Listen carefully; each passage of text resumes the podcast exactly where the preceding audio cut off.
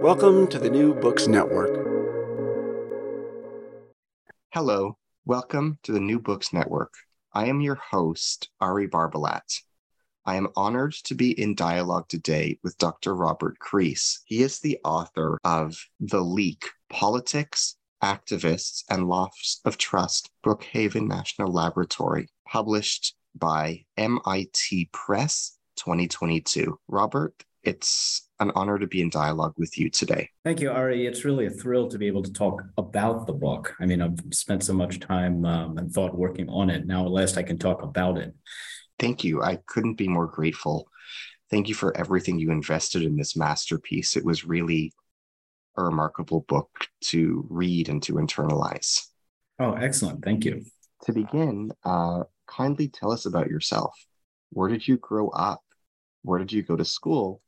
What formative events in your life inspired your academic journey and intellectual formation?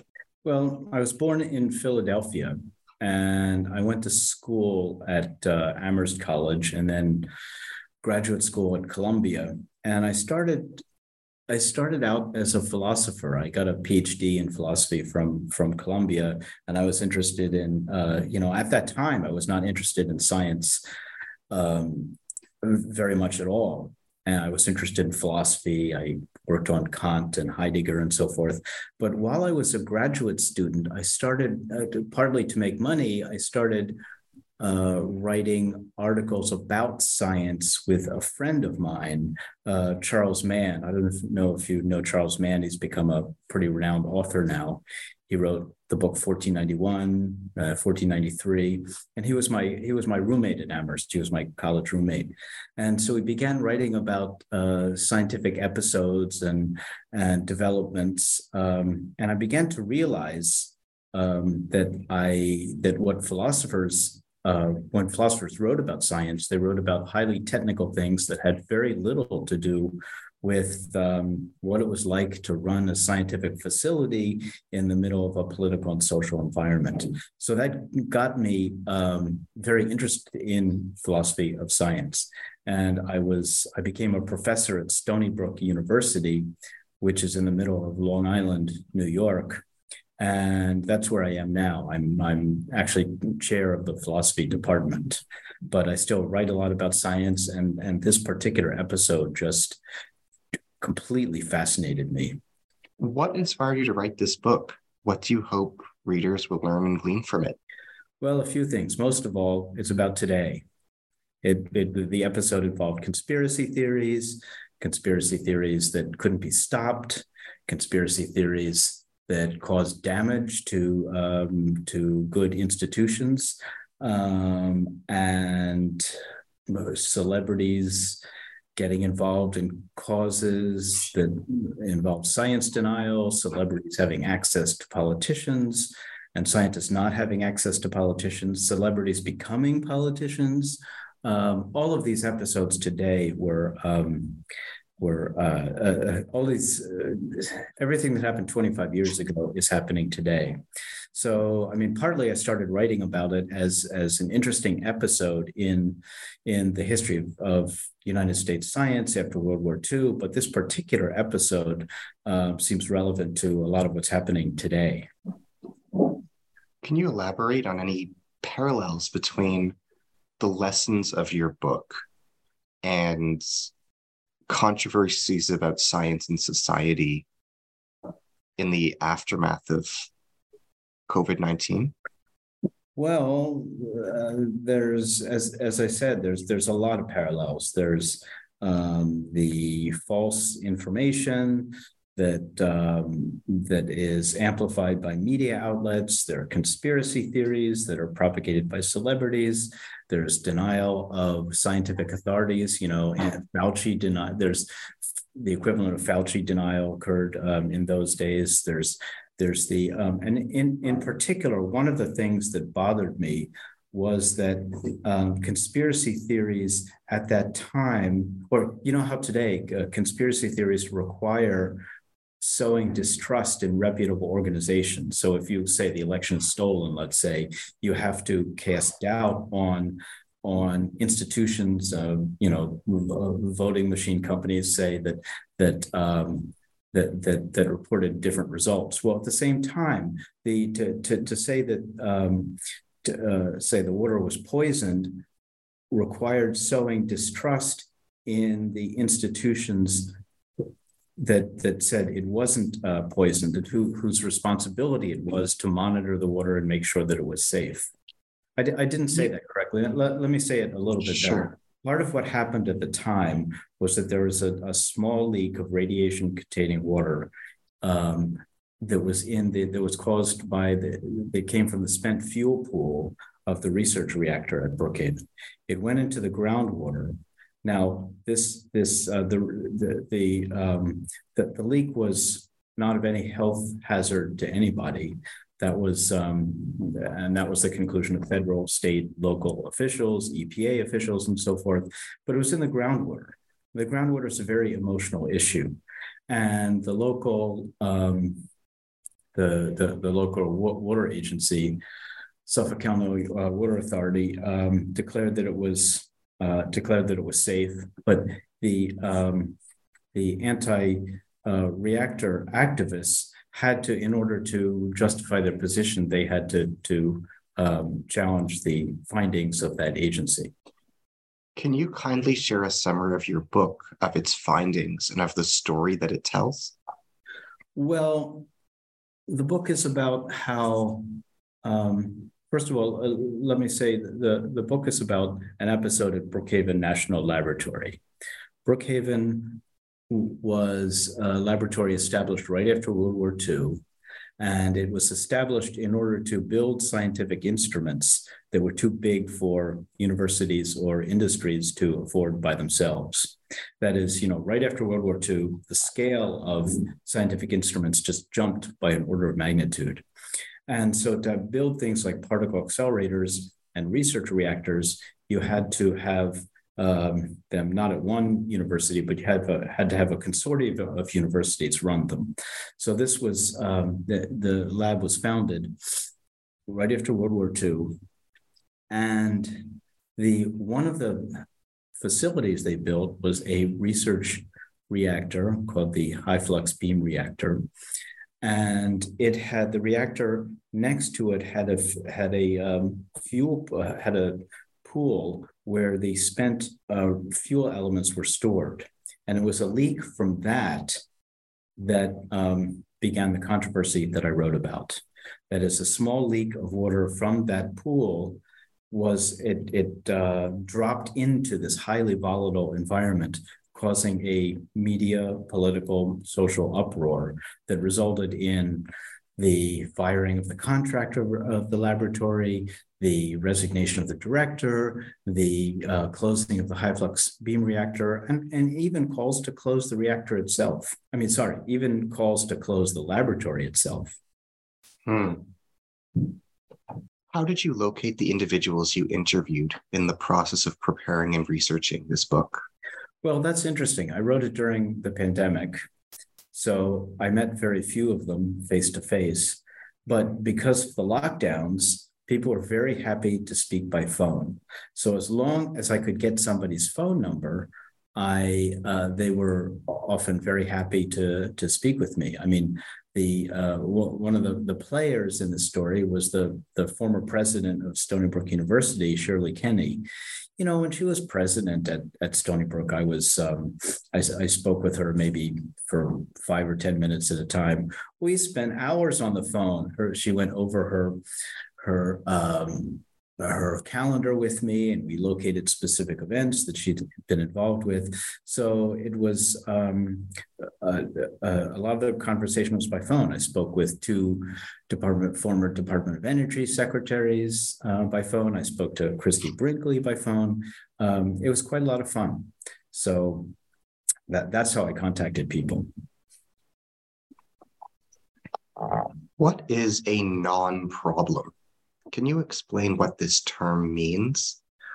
What does this concept mean in the context of the story that you tell in your book? Well, let me give a little bit of a background about the, the statement. The um, there was a meeting at the laboratory of uh, the of scientists right after the contractor was fired. And the scientists were, uh, well, there was a meeting between the scientists and a Department of Energy representative. And the scientists were saying, what, what, why is there a controversy about the reactor? There, this, um, it's not of any danger to anyone. The, the numbers show that, the studies show that. This is a non-problem. And the Department of Energy um, representative said, quite simply, on Long Island, non-problems are the ones that are hardest to deal with.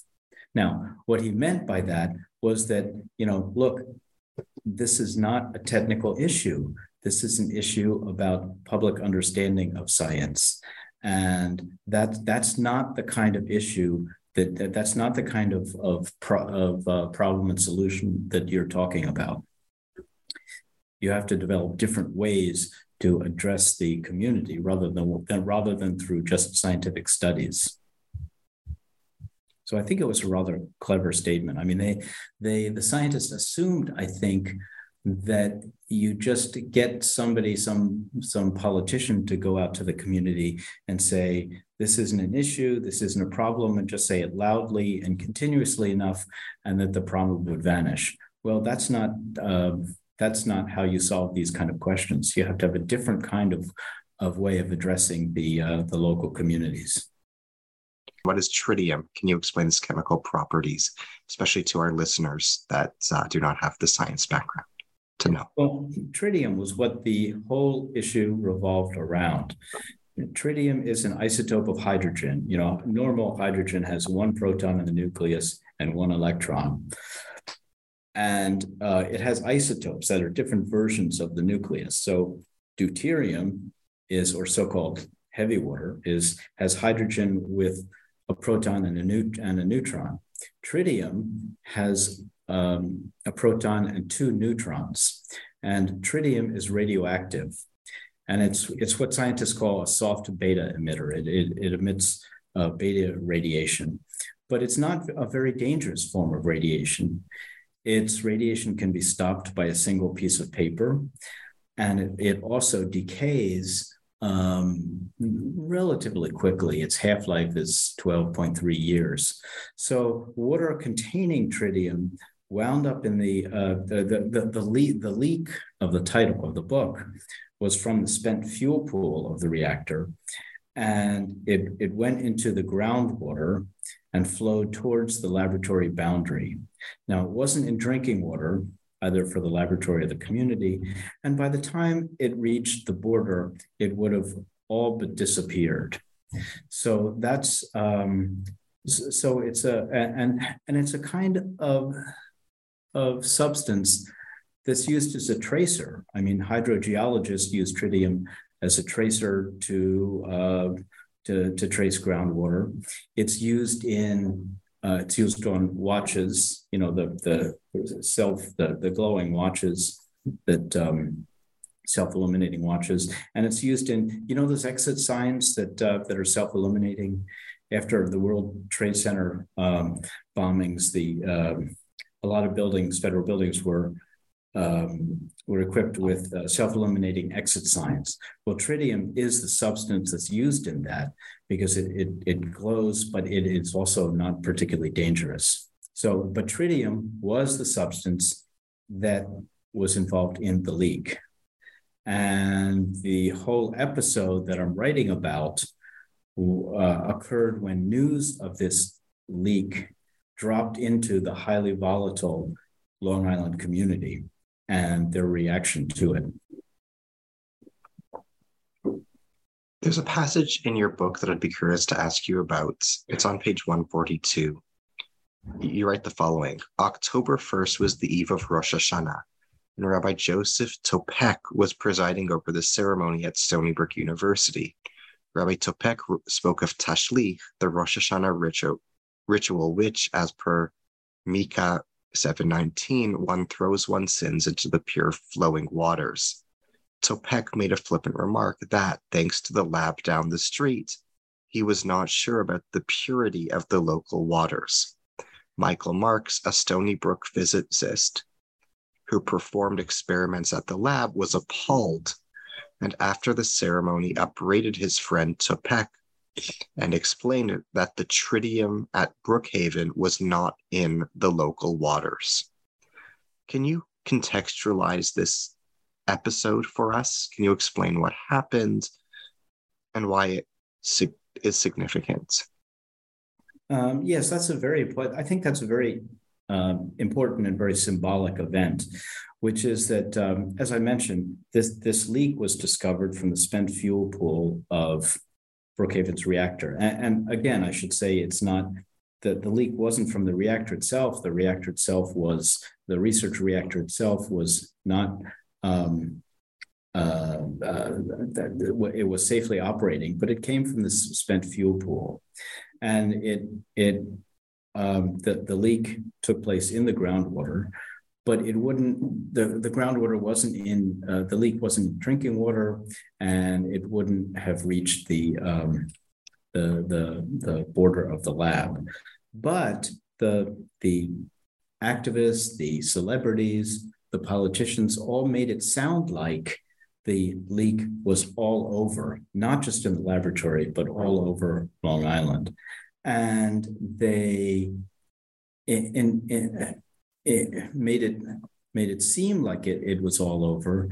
And so um, if you only knew about what was happening from the headlines, then you thought that this leak was, was endangering the entire community. And so when Topek said that, it indicated the success of this strategy. It, the politicians, the celebrities had made it seem like the um, it was a meme that Brookhaven was polluting the um, the entire community. So Topek said this. He was said it offhandedly, and Michael Marks, who was a physicist at at um, Stony Brook, who worked at Brookhaven uh, a lot, you know. Um, reprimanded him, showed him studies, talked to him, and um, uh, Rabbi Topek was very, um, was um, very, um, he was very embarrassed that he had, uh, at, at, at what it said. But but your question was, why why was it, why was that symbolic? It was symbolic because the activists had successfully memed the fact that Brookhaven had endangered the environment. Thank you for clarifying. Who is Christy Brinkley? What role did she play in this story? Can you tell us about the model and actress, Christy Brinkley? She played a very important role. She was a, she wasn't involved at the very beginning of the anti-reactor activism, but she was involved. Um, she was involved a little bit later. She had, you know, she had grown up in California. She had, she was very interested in having a safe environment. She had had children, and she heard about this reactor and thought that it was a, a danger to Long Island, and so she be, became involved in the um, the anti. Brookhaven uh, a- activism. And her, um, she was also a Democratic Party uh, influencer. She would, she had a home in um, in uh, East Hampton, which is a very kind of wealthy enclave of uh, celebrity-full enclave at the at the end of uh, Long Island. And what was important about her was that she had access. Because she was a Democratic Party influencer, she had access. So she met personally several times with um, Bill Richardson, the Department of Energy secretary. And I spoke to many people, several activists, who said that she was responsible for the closing of the reactor. And even, um, and I think she herself claimed to be responsible in, um, in several um, interviews that she had. So she had, whereas some scientists tried to meet with, attempted to meet with uh, Richardson, the Department of Energy secretary, um, and were um, were refused, she was able to meet with him and lobbied against the reactor. And shortly after the last meeting that she had with the Department of Energy secretary, he decided to terminate the reactor. In light of your reply, uh, Can you say more about the significance of Bill Richardson in your book and narrative? Well, the um, the first, when the leak was discovered, the first, uh, the Department of Energy secretary was Federico Peña. And Peña decided to, to terminate the Brookhaven's contractor and um, start a new competition for a, n- a new contractor to run Brookhaven. And, but he resigned after a year. He stepped down after a year to do something else, and Bill Richardson took over. So Richardson was, um, when he took over, he was briefed that the fate of Brookhaven's reactor was one of the key issues that was on his plate. And, um, but he had very close contacts to the um, activists. Um, he literally played ball with some of them when he would visit it, when he would visit um, um, East Hampton. Um, and so he was the person whom the activists lobbied, and he was the person to whom, uh, with whom Christy Brinkley met. And he he decided to terminate to terminate the reactor. And when he terminated it, the um, he one interesting thing is he didn't tell the laboratory. He kind of ambushed the laboratory. He he didn't tell the director. He didn't tell anyone in the scientific community. So the lab, the laboratory was quite surprised by it. What role did Montel Williams and the Montel Williams show play in this episode and in the history of the events that you narrate?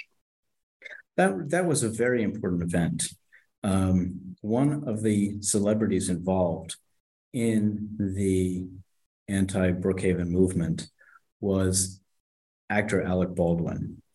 Now, um, Baldwin was um, had a lot of celebrity contacts. He was, you know, he was well connected in the entertainment world, and one of his good friends was um, was Montel Williams. Now, celebrities are a boon to causes. I mean, as, as I'm sure you know, they're they they're used to being on camera. They know how to get the camera to to uh, they know how to uh, attract the attention of the camera. They're very magnetic. They're very charismatic. Um, and so he was able to put on a good show in his T V appearances. And he um, he arranged with Montel Williams an appearance uh, of himself and the organization that he was with called STAR, standing for Truth About Radiation. Um, and it was, the, the show aired in right after the new manager took over in January of nineteen ninety-eight. And it was a powerful show. I mean, they he had he accused the laboratory of increasing the radiation of uh, the the um, the the incidence of radiation on Long Island by about two hundred to three hundred percent, which is not true.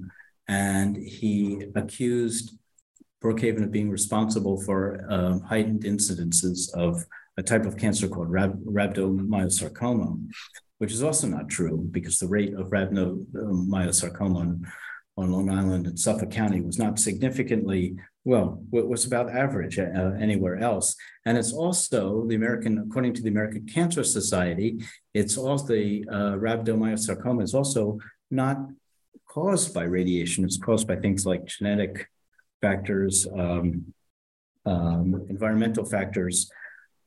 But what he did was that uh, he uh, Baldwin brought an eight-year-old child with rhabdomyosarcoma on the program and had the child say that um, he thought that the cause of his cancer was Brookhaven Lab.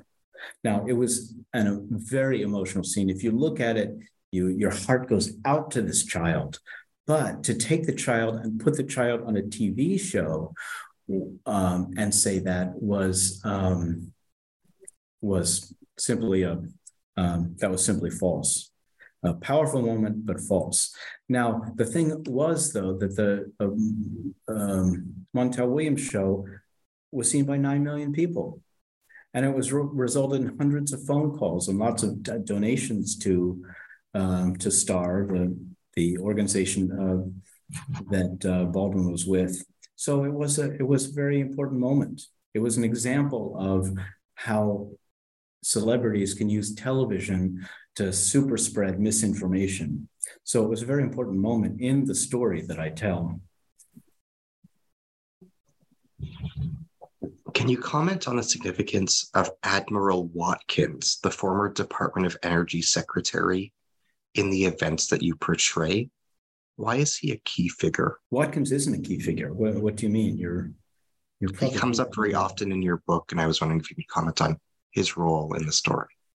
Admiral Watkins. He was a Department of Energy Secretary before, about, I don't know, seven, eight years before the events. And he, he comes up because he was very important in the, uh, there was a certain moment. Wait, let me step back a little bit. For a long time, the national laboratories were virtually immune from environment, from local state environmental regulations. They were federal property, so they were exempt from state and local um, regulations.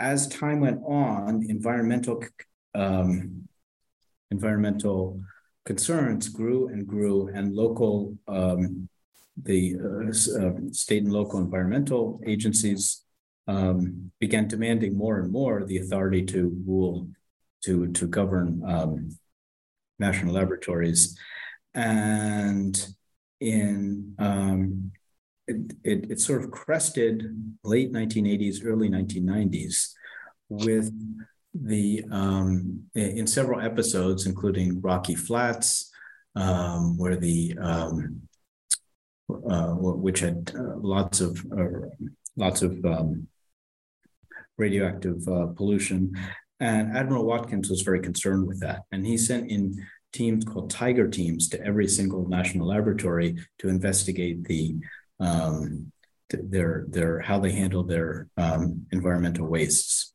So that's the um, that's his role. He's part of the kind of prequel to uh, prelude to the story. What was the tritium remediation project? Can you tell us about that? Well, as um, as I mentioned, The um, the trigger to this episode was a leak of tritium discovered from the spent fuel pool. So it it had uh, the the leak it had, the pool had been leaking for about twelve years, and so it had, it had gotten, I don't know, a few hundred feet from in the groundwater down um, in, uh, in in the groundwater, and so the question was that the the the conf as a result of the controversy, the Department of Energy decided to remediate the uh, the leak, which is to try to um, uh, to, to try to uh, repair it, to, to to fix it. And what they decided to do was to drill wells at one of the leading edges of the plume, pump out the water, and send it back to um, more upstream, put it in the groundwater again, so that by the time it went further down in the groundwater, it would all decay and dilute to well below um, to, uh, to to uh, well below the the drinking standard. What does your book teach us about epistemology? What are your book's lessons about the character of truth? It's not all about numbers. The, the uh, scientists viewed um, the health safety issues in terms of numbers. How much, how much radiation was there? How dangerous was it?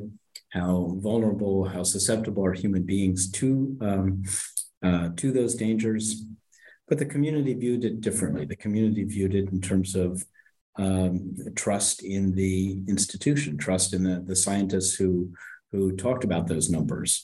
Um, it was entirely different concerns. So I guess if it's if the book says anything about epistemology, it's that the um, scientists and, and the community are interested in have very different sets of values about what they consider safe.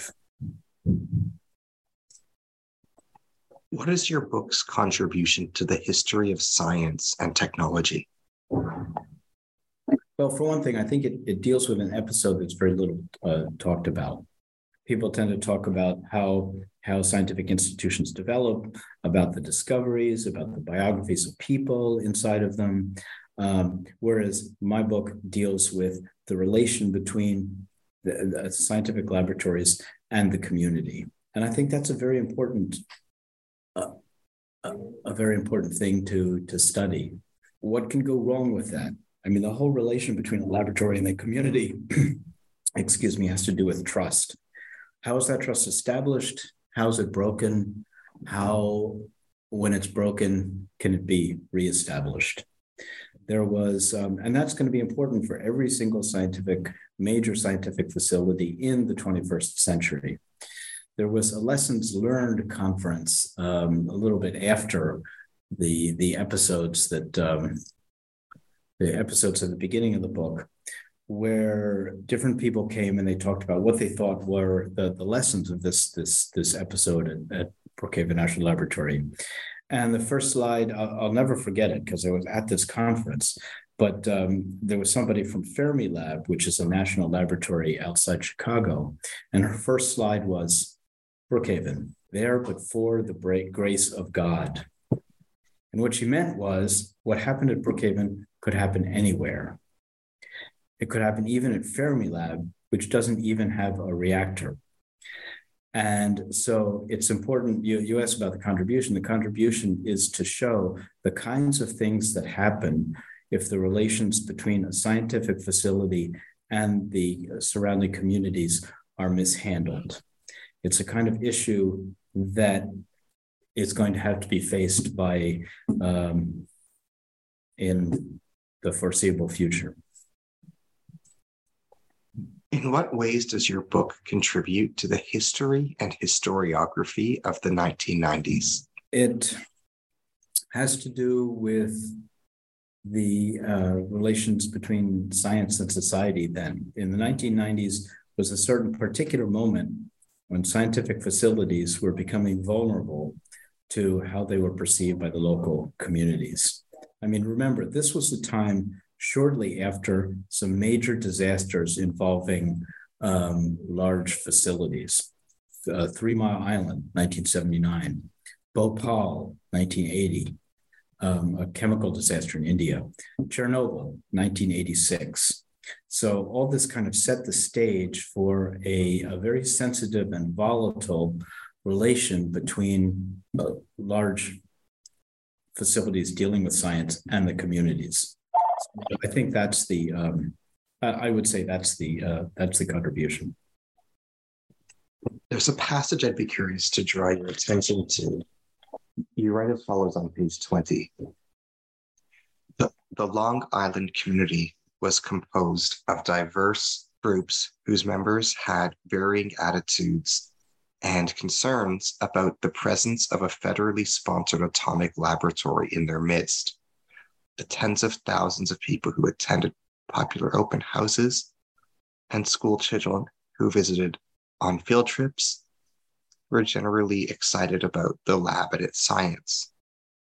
Various community groups contacted the lab's speakers bureau to invite lab scientists to address them, but many others in the community either did not know what the lab did or were suspicious of its activities, with some motivated to organize and seek improvements in performance or to demand explanations. Long Island's civic advocacy groups and anti-nuclear activists therefore had a range of aims and intentions. Some sought a dialogue with the lab over environmental issues, while others simply wanted it closed. Can you contextualize this passage for us and say more about what's going on? Well, that's an interesting question. Basically, the idea is that um, there is no such thing as the community with a capital C. There are always many, many communities. Now, to answer the first part, uh, um, to respond to the f- first part of the passage you read, right after World War Two, scientists, particularly physicists, had a huge reputation. It, the atomic bomb had had a played an important role, along with radar, in, in stopping the war. And so uh, scientists, physicists were, you know, authoritative, important figures.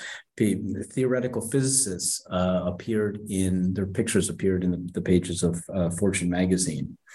But at the same time, because the war had been, um, because of the, the role of the atomic bomb, the um, there was an ambivalent reaction to it. There were, uh, on, on the... Uh, on, on the one hand, you had, there were people who, um, who were very enthusiastic about atomic energy, and then there were people who whose reaction was very negative. And so you have sets of communities. What, what I was talking about in that passage is you have sets of communities with different attitudes towards nuclear reactors, atomic energy, physicists who, who carried them out. Now, when Brookhaven opened, the, the Brook, uh, Brookhaven, as I said, was founded right after World War Two. Brookhaven, um, the, the, it, it was founded on the site of an old army camp called Camp Upton. Um, and the on the, the first day that it opened, um, somebody a um, somebody from Building and Grounds came in and and turned on the old um, he, heating plant from the um, from Camp Upton, and it set, sent a huge plume of smoke into the sky. It was an oil-burning plant. And a neighbor called and complained that that smoke was radioactive and was contaminating her, her property. Now, this had nothing to do with radiation. There were no scientists on the site yet. There was no radiation on the site yet. But that showed, literally from day one, that people would be suspicious of uh, a national laboratory and would have Um, and, and that the laboratory would have community relations issues, again, li- literally from, from day one. So the, the, the, the result was there were a set of communities with different attitudes. The laboratory tried to cope with that by sending speakers to the, uh, into the community. Um, but as the book showed, that, that wasn't enough. More, uh, more was needed. But there would, um, there were people who, every time there was a sonic, well, not every time, but but sometimes there would be sonic booms, and the laboratory would get calls um, wondering if there had been an atomic explosion at the laboratory. People, the laboratory was often said to be um, a place where that housed U F Os or the um, the, um, the sometimes. Um, one, one woman called the laboratory and said that her ducks had become radioactive, a local farmer. And so one of the scientists went out in with a Geiger counter to prove to her that the, her ducks were not radioactive. But later, uh, about the time that I write about, it would take more than Geiger counters to reassure some members of the community that um, about the safety of the laboratory. What is groundwater? Can you explain what it is for those who might not have the science background to understand? Groundwater is uh, underneath underneath the soil is a, um, a reservoir of water that is that is um, that's the water that that wells tap into, for instance, that usually sit upon, uh, sit atop a, um, um, sit, sit atop some sort of layer of, of clay, and the groundwater flows in a certain direction. On Long Island, it, it's as if Long Island were, were tilted, and the water slowly flows to the south. It flows about a foot a day. Now, since groundwater is the source of our water supply, Um, it's it's kind of a very sensitive issue. If you pollute the water supply, then then uh, you know polluting the water supply is very dangerous. So it's so when it was announced that Brookhaven's leak had gone into the groundwater, it caused uh, a lot of concern. Can you tell us about Peter Bond? Why is he a noteworthy character in the story you tell in this book? Well, Peter Bond, whom I wrote the story with, was the interim director of the laboratory at a certain point. I mean, he had been head of the physics department, um, and then he became, when when the um, when the previous director stepped down, he um, an, another another person stepped in as interim director, but that person um, also stepped down in about a month and a half. And then Peter Bond took over, and Peter Bond continued to be the interim director until the new manager took over in, um, in at the beginning of March in nineteen ninety-eight. So he was um, he kept the place going until the new um, uh, and and and served as the as director until the uh, the new management uh, organization came in. Who was Jean Manhopt? Can you explain why he's a significant character in his own right in your story? You mean Jean Manhopt? Jean Manhopt. She was... Who is Jean Manhopt? Why is Jean an important character in your story? Well, for a while, there the the the the, the, the relation between the laboratory and the surrounding community is a very delicate one. And Jean Manhopt and a few others tried to form an organization in which the uh, which could serve as a kind of buffer between the two. That the um, they would invite invite scientists to to talk to their group. They recruited. Uh, Manhopt was a, um, a local environmentalist and a a, a, a political activist um, who came from um, uh, who came from the. Um, the area. I think she came from just west of the laboratory, and so she founded this group that that um, that coordinated or was a kind of a d- discussion group, or investigative group um, uh, about the um, activities of the laboratory, serving as a buffer between uh, the laboratory and the community. And in the course of the story, her group becomes much less important than the celebrity-driven organization led by Baldwin and Brinkley.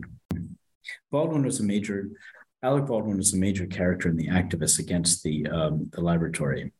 He had lots of media communications, uh, uh, media contacts. He was a, um, he could get on the, uh, I'm sorry, Ari, I'm losing the, the train. That's okay.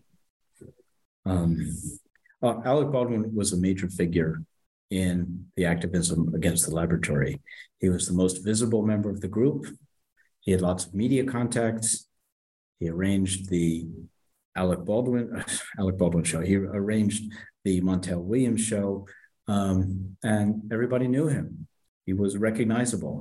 He was a major figure. There are, I know some scientists at the laboratory who, whenever they hear him Um, on the um, New York, introducing the New York Philharmonic, they turn it off because they, they, they're so annoyed about, about what he had done twenty-five years ago. Can you say some more about Federico Peña, the former Secretary of Energy? What was his role in the events that you portray? Well, Federico Peña became Department of Energy Secretary just as the events were unfolding.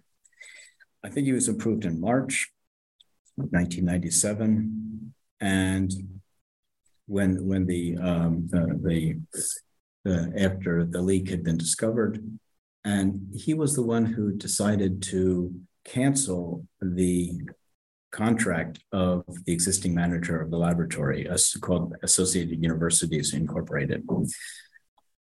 And he was, um, and after he canceled the contract, he announced that um, he that there would be an environmental impact statement to determine the uh, whether the reactor would be restarted. And he kept yeah, he kept postponing the deadlines to when it would. Uh, when that environmental impact statement would be um, would be completed. But before it was completed, he stepped down and Bill Richardson took over.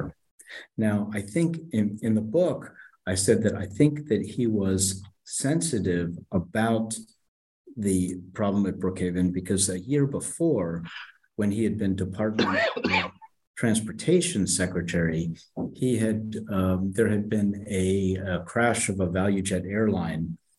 Um, and at first, he said that ValueJet was a safe airline, but documents surfaced that showed that that, that uh, there were problems with ValueJet, and they were trem- and that was tremendously embarrassing to him and the the um, Department of Transportation.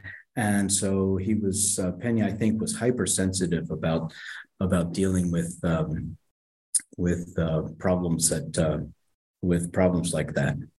Another individual I'd be interested to ask you about is John Marburger. Can you comment on why he is a person of consequence in the events of your book? Oh, I think Marburger is one of the most important characters. And Marburger was a president of Stony Brook, and he was known for being able to to solve controversies. He was, for instance, there was a um, a power reactor was being built nearby on Long Island in the nineteen seventies, early nineteen eighties, and it was very controversial. And the Governor Cuomo at the time appointed him to lead a commission to determine um, what to do about it. And Marburger managed to run a set uh, a, a committee that was composed of everything from the most extreme anti-nuclear activists to uh, to scientists, and managed to get them to work together. So he was he was he had an amazing ability to to get people to work together. Part of it was he had a lot of experience when when he was uh, he was a professor at the University of California, and he ran his own show about uh, about physics, and so he was used to presenting himself to the public and what to say, even how to dress, how to how to um, how to um, to handle different kinds of questions. So he was um, he he he had retired from the presidency of Stony Brook, and he um, but he became the the the um, lab director of the group that uh, came in to manage the laboratory. And he just had an incredible ability to speak to groups of highly emotionally charged people, the uh, highly emotionally charged um, uh, uh, meetings, and to get everyone to calm down and to work together. And he uh, he was one of the keys, I think, as to why the laboratory came through Um, all of this, uh, the, this episode. Another person I'd like to ask you about is Bill Smith. Why is he a person of prominence in the events you depict? He, Bill Smith was a um, very, he was a, a fisherman. He um, he ran a group called Fish Unlimited, and he was very concerned with um, pollution in the environment, especially in the Peconic River, which is which is a river that flows through uh, Brookhaven. And he initiated a lot of the the um, um, the activity, um, uh, a lot of the protests against the laboratory. And he was very, very aggressive, very vocal. The media loved to quote him on pictures of him. So he was he was one of the big movers and shakers in the um, anti-nuclear movement. He, from what I understand, was the person who recruited Alec Baldwin into the cause. He said he just called called up Baldwin on in Amagansett, which is where um, where I think uh, Baldwin uh, had a house, met him at a local diner and convinced him to join the cause. So Smith was a, a major player. What does your book teach us about trust and trustworthiness? Can you elaborate on these recurrent themes as they come up in your narrative? While writing this book, I asked people what the lesson was. What lesson can we draw fr- uh, f- from this twenty-five years later? Um, what should have gone better, what, what was needed. And one of the people, Department of Energy uh, official named Martha Krebs, um, who was a player in this story, said, I, I asked her that question, she paused, and then she said, trusting relationships, trusting relationships between everybody. And I think that's one of the keys. One of the, the, the um, you know, Marburger once told me that uh, what happened to Brookhaven was, was a catastrophe in the engineering sense of the word. Uh, catastrophe, meaning that when, when you have a large, complicated piece of machinery and it becomes out of sync with the environment, then a tiny tweak will cause the whole thing to crash to the ground.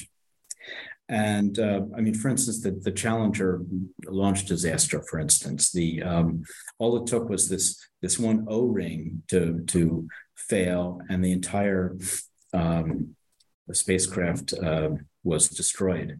Well, that was the same with uh, the, uh, a similar thing happened at Brookhaven, where you had the, the laboratory was um, out of sync with the local communities, that all it took was one tweak, which was this um, the, the, the this tritium leak to cause this firestorm. And so Martha Krebs put her finger on it, I think, when she said when she talked about trust, because trust was what would have prevented that that um, that uh, the, the facility, the, the laboratory, from becoming out of sync with the uh, with the environment. You needed a lot more trusting relationships between the people in the laboratory and the politicians who managed it, and the community in which it was located. Can you tell us about Bill Gunther? Why is he a person of prominence in the events you depict? Gunther was um, one of the, the the scientists who who. Um, let me stop and think a little bit. Um, I've forgotten his title. Do you, do you remember his title? Do you have his title there? I could look it up. I don't I have think it. He was, so Gunther, I think, uh, Gunther was one of the scientists having to do with environmental health and safety. And he was, but he was not only one of the scientists there, he was a community, he, um, he also had a lot to do with explaining what was happening to the local community. So he was um, he was one of the interfaces. And so he had to deal with a lot of the Um, uh, a lot of the angry activists. He was one of the, he was a, a person who was on the um, Monte, the Montel Williams producers interviewed a number of people at the laboratory. They um, the laboratory actually had them interview lots of women who had children and brought the children to the lab to sort of show how safe the laboratory was. The, that footage was not used in the in the, the Montel Williams show. They did use Bill Gunther, and on the show they kind of mocked Bill Gunther. But Bill Gunther was was one of the really solid um, environmental safety, um, health and safety um, uh, scientists who who had to deal with the public. You have a quotation that I'd be curious to ask you about. On page one eleven, you write as follows. On June third, a researcher was preparing to irradiate a superconductor material at the Brookhaven Medical Research Reactor, B M R R, and tested a sample of saran wrap to see if he could wrap samples in it. Unbeknownst to him, one component of saran wrap is chlorine, which becomes radioactive by capturing a neutron and becoming radioactive C L thirty-eight. He and four others received a minor exposure. And the, and the C L thirty-eight, which was a half-life of thirty-eight minutes, vanished quickly. No radiation was released from the building. Under ordinary circumstances, the harmless incident would have been investigated and addressed internally. The Environmental Protection Agency and Suffolk County officials who investigated called the incident minor But again, a press release had to be issued. Newsday's headline erroneously shouted that Brookhaven had another quote-unquote leak, while the text of the article said that quote-unquote there was no radiation leak from the building. That word in the title was the least part that most readers saw. Can you unpack this? Can you describe what is being described, what is being alluded to in that passage? Well, here's what's happening. When you, um, at, a, at a certain moment, um, a kind of Uh, what might be called fishbowling takes place. That is, when suddenly media, political um, attention is directed towards to, towards something, every aspect of it is scrutinized. Every aspect of it is, is looked into. It's as if you look at something with a magnifying glass. So that happened. That happens to people. You know, someone like uh, Hillary Clinton. You know, her. To, People, everything, when she sneezes, people pay attention to it. People are, are um, pay attention to her every uh, her every move. Now, that happened to Brookhaven at this time. Everything was, um, they were required by the Department of Energy to issue a, um, a press release for every tiny thing that went wrong. And so it looked like the place was, was full of, um, of, you know, that the things uh, things that were falling apart. Now, here was a case that in any other year would um, this episode where there was a tiny amount of radiation, but of no danger to, to anybody, this would have been just dealt with internally, but um, because it was not a, a hazard. But because of the hypersensitive atmosphere, because of the fish bowling, it was made public. And it, it was made to seem like part of a big picture in which Brookhaven was a dangerous place. But that wasn't the only episode. There were there were others too. As as I write at the at one of the medical clinics at Brookhaven, um, one of the patients got a bee sting. That bee sting had to be written up. And you know, when I came across this document of this this official occurrence report of a bee sting taking place, I laughed and I thought this had to have been a satire. They had to have been mocking the process, but no, it was a real document. And it describes very clearly what, what kind of, um, what the wound looks like and what was done and, and how the patient was, was treated. And so that's an example. Um, you asked what role, what this indicated. It indicated the kind of fishbowling that the laboratory was was um, was put into. And again, it's a the fishbowling is something that not only institutions but also people and and other agencies go through, where it, they're they're examined with a fine-tooth comb by people who want to see if there's anything wrong. Another passage, if you don't mind, that I'd like to draw your attention to is on page one ten. It's fairly lengthy, but I'll do my best to share it rather quickly. Um, you write as follows. Until this point, most of the civic and community groups interacting with the lab had focused on groundwater. STAR, however, was explicitly an anti-nuclear group whose aim was to close the lab's reactors, and realized that its best line of attack would be to tie up the E I S process. Meanwhile, activists staged demonstrations that were combinations of protests and popular entertainment.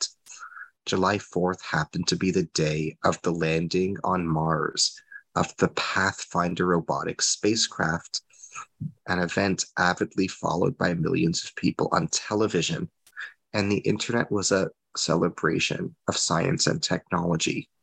It was also a day that anti-nuclear activists staged picnic and protest outside the lab gates.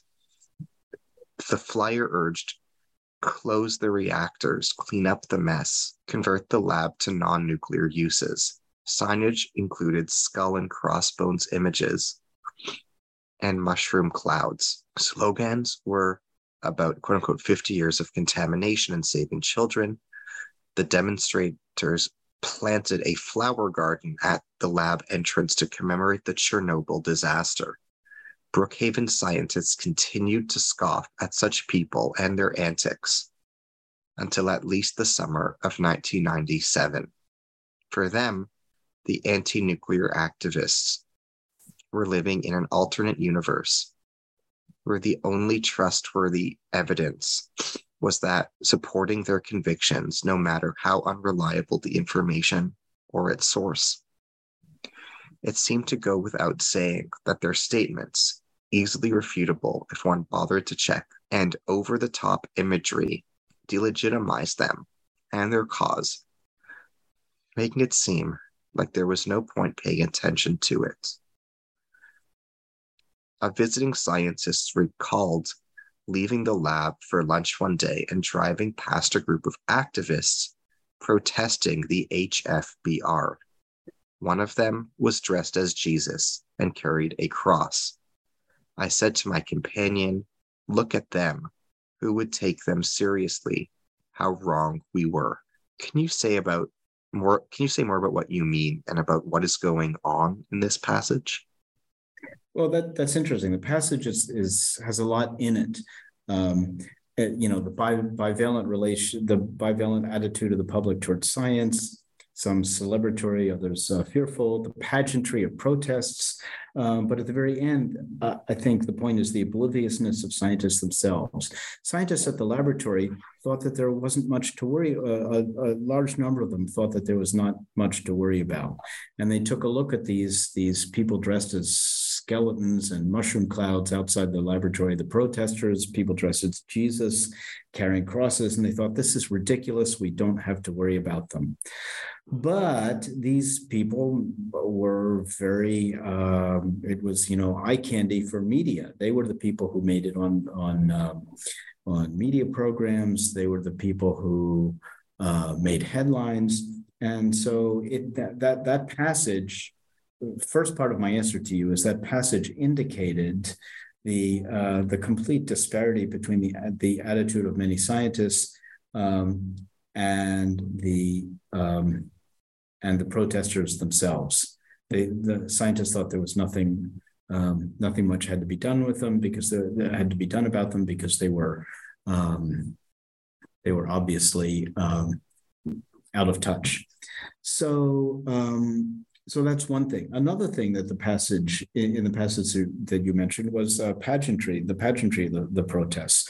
There, there's a sense that that the um, you know uh, conspiracy theories have what I call the, the three C's, the um, conspiracy, conviction, and community. C- conspiracy is that all the information you're getting is um, uh, has been cooked, has been made up. The conviction is that they are convinced that they that there is a certain answer, that the um, that there's a certain truth going on, that they're being um, that the activists are being um, denied. And the third part is community. The uh, activists often protest in communities where they um, that that are uh, that, that are um, They that are celebratory. They they they they dress up. They celebrate. They, these communities are these these um, the, the the protests are at once expressions of anger, but also of community. So um, I mean, remember um, January sixth. The um, how how many of the um, Uh, protests, the participants dressed up in wild costumes. Well, they they did that outside the gates of Brookhaven as well too. So the you mentioned the pageantry. This is also the, this was also in the, the passage. But at the very beginning, the um, what the passage was about was the bivalence of the attitude, popular attitude towards science at the time. At the same time, you have people watching television about this this spacecraft landing. At the same time, you have this. Um, um, The the uh, these these protests against a major scientific facility that had that had been awarded four Nobel prizes. What does your book teach us about ethics? Well, that's an interesting question. In a funny way, it doesn't teach very much about ethics. I mean, people group these groups of people, these individuals were acting as they typically do. The scientists were acting as, as scientists. The media was acting as the media does. Um, anti-nuclear activists had their own cause. Uh, politicians were responding to their constituents and pursuing their ambitions. Um, so, you know, things were happening in a funny way, the way that they always do. But in a deeper way, I think, the, the book has a lot to say about ethics. Um, it's about the moral imperative of making wise decisions on issues that involve health, safety, and the environment. You know, like, like, look, was it, was it a wise decision to close the research reactor at Brookhaven National Laboratory? And I don't know. The, the, the choice of what science to do or what risks to run, you know, society makes those decisions. Um, you know, what science to pursue, to pursue and how, uh, what instruments to pursue them, society makes those decisions. Um, but what, was that decision made, made wisely? And that I am sure about, and it becomes clear in the book, I hope. Um, no, it wasn't made wisely. The, it was driven by celebrity influence, by amoral politicians, by political agendas, and by fear-mongering, um, and, and, and more. So, you know, even if you wanted the reactor closed, if you looked at the way that decision was made, it ought to be appalling. That that the, the way that decision was was made, e- even if you wanted the reactor closed, th- this was the wrong way to to make that decision. So what I think the book does is to hold up the picture of how that decision was made, and and that that so the book, I hope, fo- forces us to ask ourselves: um, is this how we want important decisions about our environment and health and safety to be made? Um, and the, so the book, I hope, will motivate people to seek better ways about making such decisions. Do you mind perhaps going into more detail about how decisions should be made soundly in contradistinction to the ways they were made in what you narrate in your book? Um, that's an interesting question. Again, I'm not sure. In a funny way, the way the decision was made was politics as usual. Politicians were, the bureaucrats were listening to the politicians, the politicians were listening to um, the constituents, the constituents had a certain, got their ideas about uh, what the what was going on at the laboratory from uh, from newspapers. Um, and and so in, in in in a funny way, things were were going on as, as normal. Now, ideally, ethically, ideally, you You, you would say that the media ought to re-examine all of the uh, all of the information it got to make sure that it was true, that the activists shouldn't um, you know spread lies or conspiracy theories about um, about uh, their uh, about the laboratory, and that politicians should decide the right thing. Um, but it's it's the, the the way it developed was the way political affairs are decided in the United States. But the um, Wait, there's one more. So, uh, for, for instance, I was uh, I was talking to the, a staff member of the de- of at the Department of Energy, and I asked him. Um, he had been telling me how uh, Senator D'Amato had been calling the Department of Energy frequently and asking the Department of Energy to do something about the lab, to to shut the reactor or whatever, and the. Um, And I, I, I said to him, is it right that some that a senator from the from the legislative branch should have such influence over someone in the uh, executive branch? And because uh, ideally those two branches should be separate. And the person, the staffer, hesitated and then said, it's called democracy. And so the way that this was all The, the way that this was unfolding was the way that things have always unfolded in the United States and, and in a democracy. So um, I, I, I'm not, I don't have any specific suggestions for making things better. I just wanted to tell the story of how they were made to maybe inspire people to find ways, uh, better ways of making them. I mean, I at, at the end of the book, I, I um, as you saw, uh, there are a series of reflections. And every once in a while, I would ask people, what do you think the lessons of this episode were? And how can we avoid doing this, uh, um, doing things in this way in the future. And I asked, I don't know, maybe two dozen people, and I got two dozen totally different answers. So um, it's it's very complicated. It's a very complicated story. So, and it's not easy to tease out one or more specific tweaks that you could do to fix it. But again, as I said, the the, the point of the book was to say this how this is how the decision was made, um, and to motivate people to seek a better uh, better ways of making these decisions. To the extent of your knowledge, um, how how can American decision-making in regard to science and public policy learn from other countries that might approach things with a different perspective, whether that's, you know, for example, what could be learned from the way India responded differently after the Bhopal disaster, or what could be um, learned from approaches in Europe or Israel or the U K where, or Japan after the Fukushima nuclear disaster? Like, are there different approaches to science and public policy in other countries that the U S would be wise to emulate? Um, I'm not sure, because I don't know. I mean, that's a good, very good question. I don't know how um, science policy is handled in, in other countries, and I, I definitely should look into that. I mean, that, that's an important thing to contra- contrast our way of going about it to that in other countries. I know I've heard that in some European countries, there, there are... Um, There, there are um, councils, I think, where the, um, the, the, the scientists and um, and members of the public are uh, uh, get together in large committees, and they discuss the um, and and share information.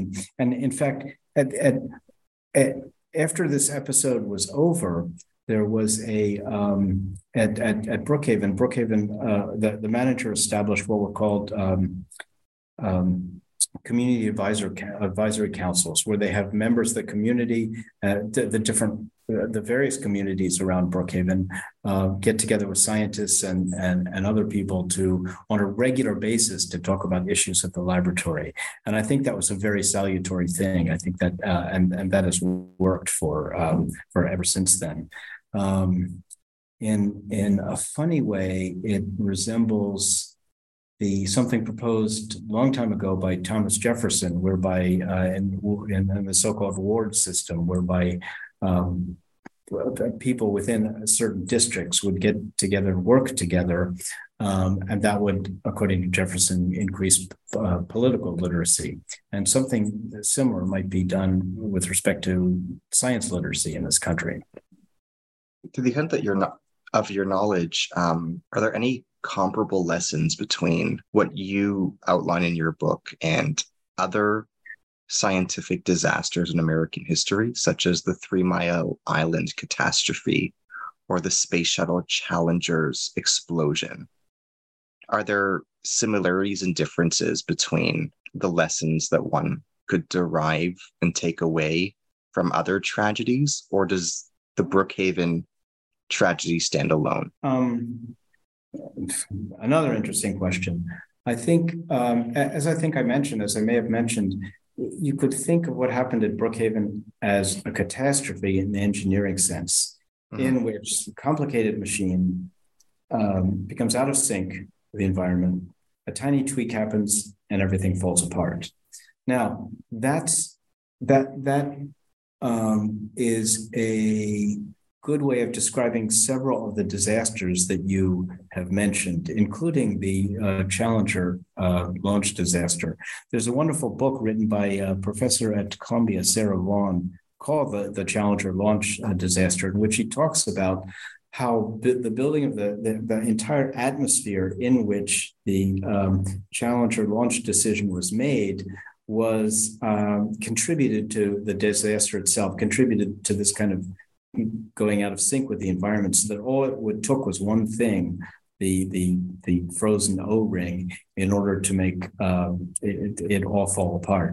So yeah, I think that but the the overall structure of what happened at Brookhaven resembled to that extent what happened in the Challenger launch disaster and maybe a few of the other incidents you mentioned as well. What role did Alec Baldwin play in the events that you narrate in your book? Well, you know, causes thrive on celebrities. They know how to attract attention. They have access to people. Um, they're good fundraisers. They can be crude and rude and get away with it. Well, uh, Baldwin was particularly rude and crude. You know, he seems to have had political ambitions at the time. He could pull strings in the media, and he did pull strings in the media. That's how he got himself and, and other activists on the Montel Williams show. Um, and if he said something, the media reported it, whether it was true or not. So he had a huge role as a super spreader of misinformation. And he had he had meetings, as I describe in the book. He had meetings with scientists in which he showed disrespect for them. He accused them of lying. He cursed at them. Um, and that Montel Williams show that he that he arranged, it brought nine million viewers. It, um, it provoked hundreds of letters, and it had a huge impact on how the, the public perceived the lab.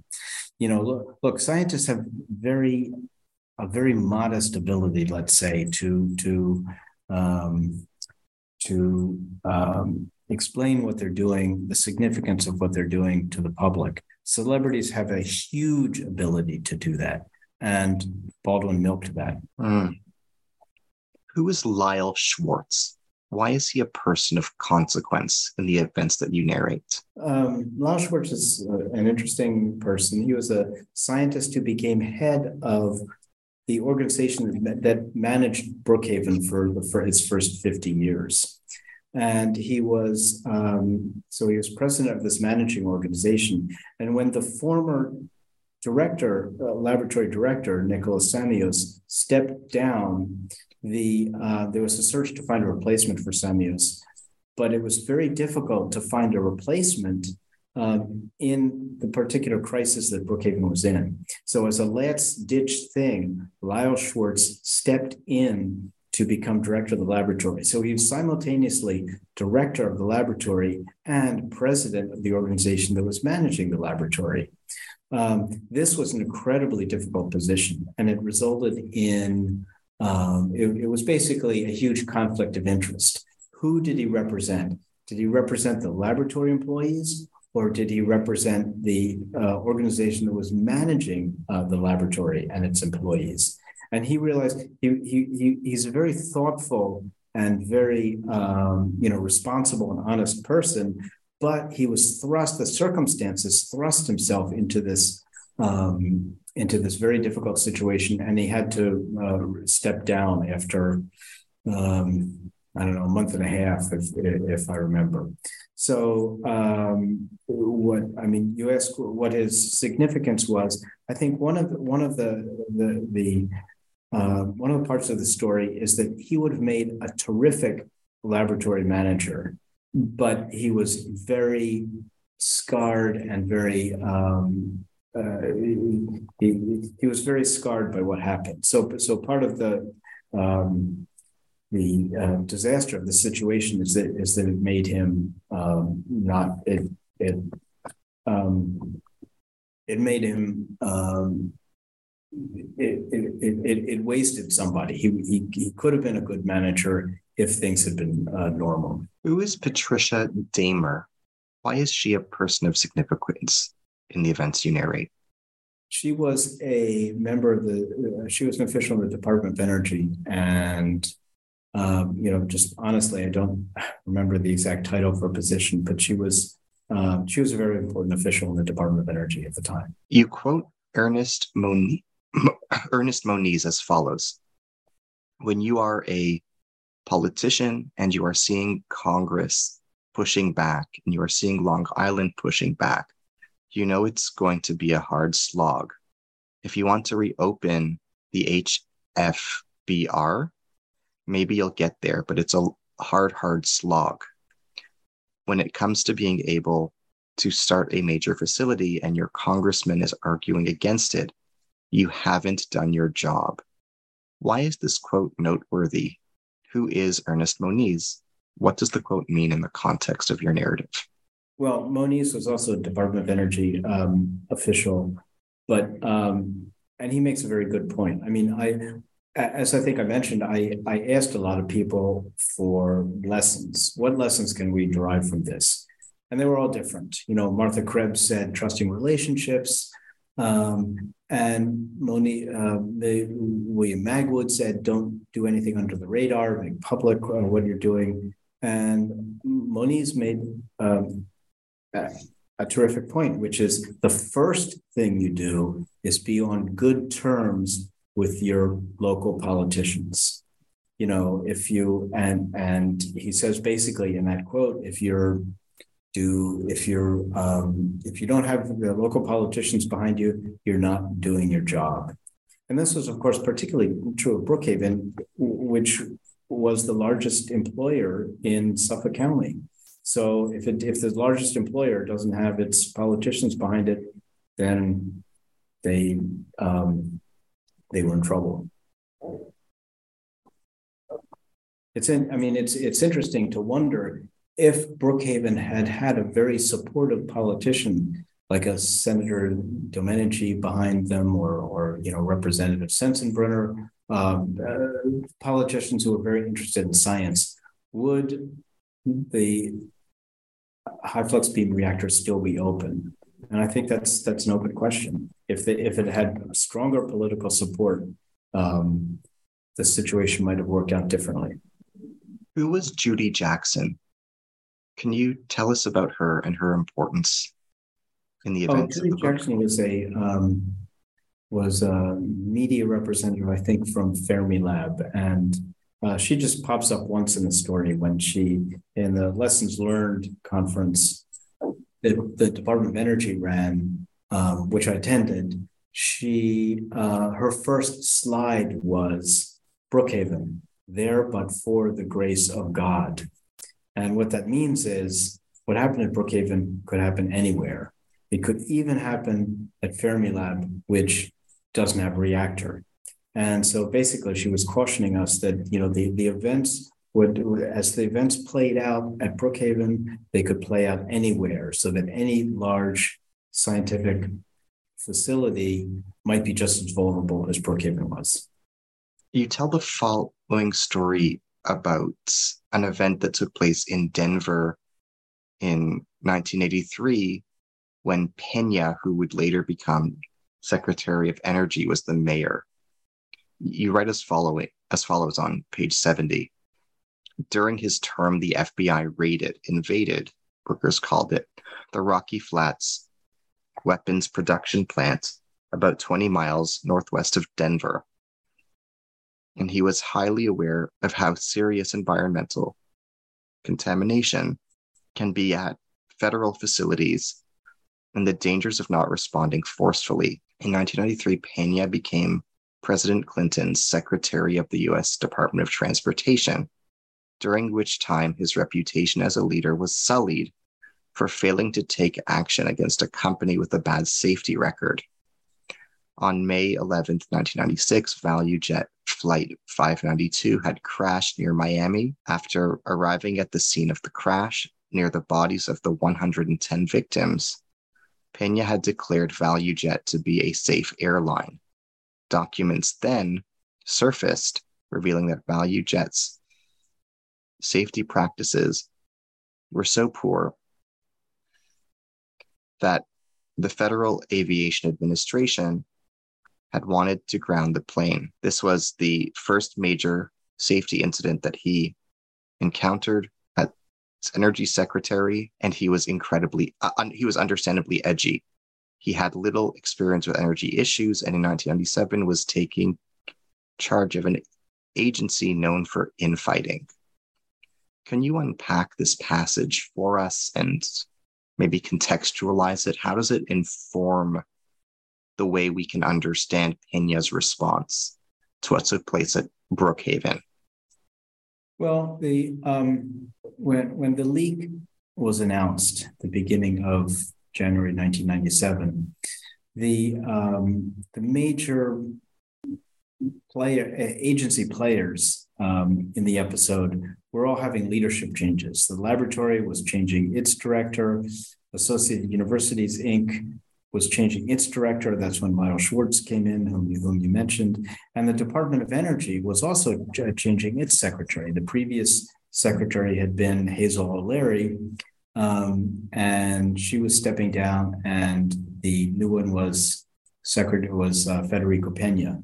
Now, what what why this matters is that when Peña came in, he was edgy, as, as I said, about, um, he was very cautious because he had been burned several times before for um, by cases where institutions, uh, bad things had happened in institutions, and he, um, that that should have been handled better. So at Rocky Flats, for instance, which is north of Denver, the um, Rocky Flats, which had been a weapons laboratory, had a huge environmental uh, crisis, and it was determined that the um, uh, during the, the the raid that was mentioned that it hadn't hand, handled this very well. Then at the value jet, uh, the value jet episode where the value jet plane crashed, and uh, Peña first said that it was. Um, said that it was a safe airline, and then documents sur- surfaced to show that that um, that it wasn't, uh, to suggest that it wasn't safe. Um, he he he was very embarrassed by that. That the the, the um, Department of Energy was embarrassed by that. So he comes into the con- to contextualize. He comes in and he's hyper at Brookhaven. He's hypersensitive. To, he wants to be very very cautious to make sure that something like that doesn't happen again. Who is Marge Lynch? Can you explain her importance? She was head of public relations, uh, media relations at uh, at Brookhaven. Um, she had she took over shortly before the old manager was was fired, and um, she was uh, and she did a very good job of revamping of the laboratory's pub, uh, media relations um, activities. Thank you very much. It was an honor to meet you, and I wish you the very best. Thank you. Thank you. Thank you. Bye for now.